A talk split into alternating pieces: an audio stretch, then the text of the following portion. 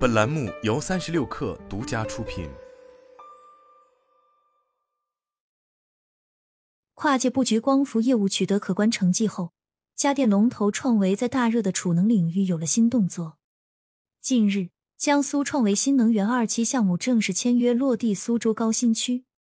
据苏州高新区政府官网介绍，该二期项目已经启动装修。计划于一季度实现混合逆变器、储能电池派、工商储能一体柜等产品的投产。三十六碳了解到，创维集团入局储能赛道已有一段时间。江苏创维新能源于二零二三年一月成立，业务包含了逆变器与储能设备等。该公司的一期项目生产的首台光伏逆变器已于二零二三年八月下线。旗下另一家上市公司创维数字。则于二零二三年四月成立了深圳创维储能技术有限公司，以下简称创维储能，业务覆盖了便携式储能、户用储能、通信备电和工商业储能。一月的 CES 二零二四展会上，创维储能也参与展出了旗下的便携式储能、工商业储能、户用储能系统等多种产品。此次苏州工厂二期项目的开建。意味着创维在工商业储能这一细分市场的进一步发力。据创维官方介绍，在工商业储能领域，创维已经有了一定的经验和积累。创维储能开发了用于工商业储能的汇流柜和储能柜技术，已在多个重要项目中得到成功应用。目前，国内布局储能的家电企业不在少数，包括美的、TCL、格力、海尔等家电巨头均推出了储能产品。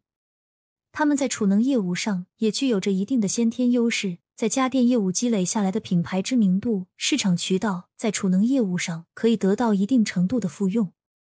国内储能业务方面，创维集团布局的重点集中在工商业储能领域。工商业储能业务可以与目前创维光伏开展的户用光伏、工商业光伏业务协同，形成光储融合的布局。据创维集团官方微信披露。二零二三年上半年，创维新能源的营业额超过一百二十亿元，目前在中国分布式光伏电站装机量规模排名前三。这其中，创维光伏的工商业光伏渠道商和客户，可以部分转化成为工商业储能的渠道与客户。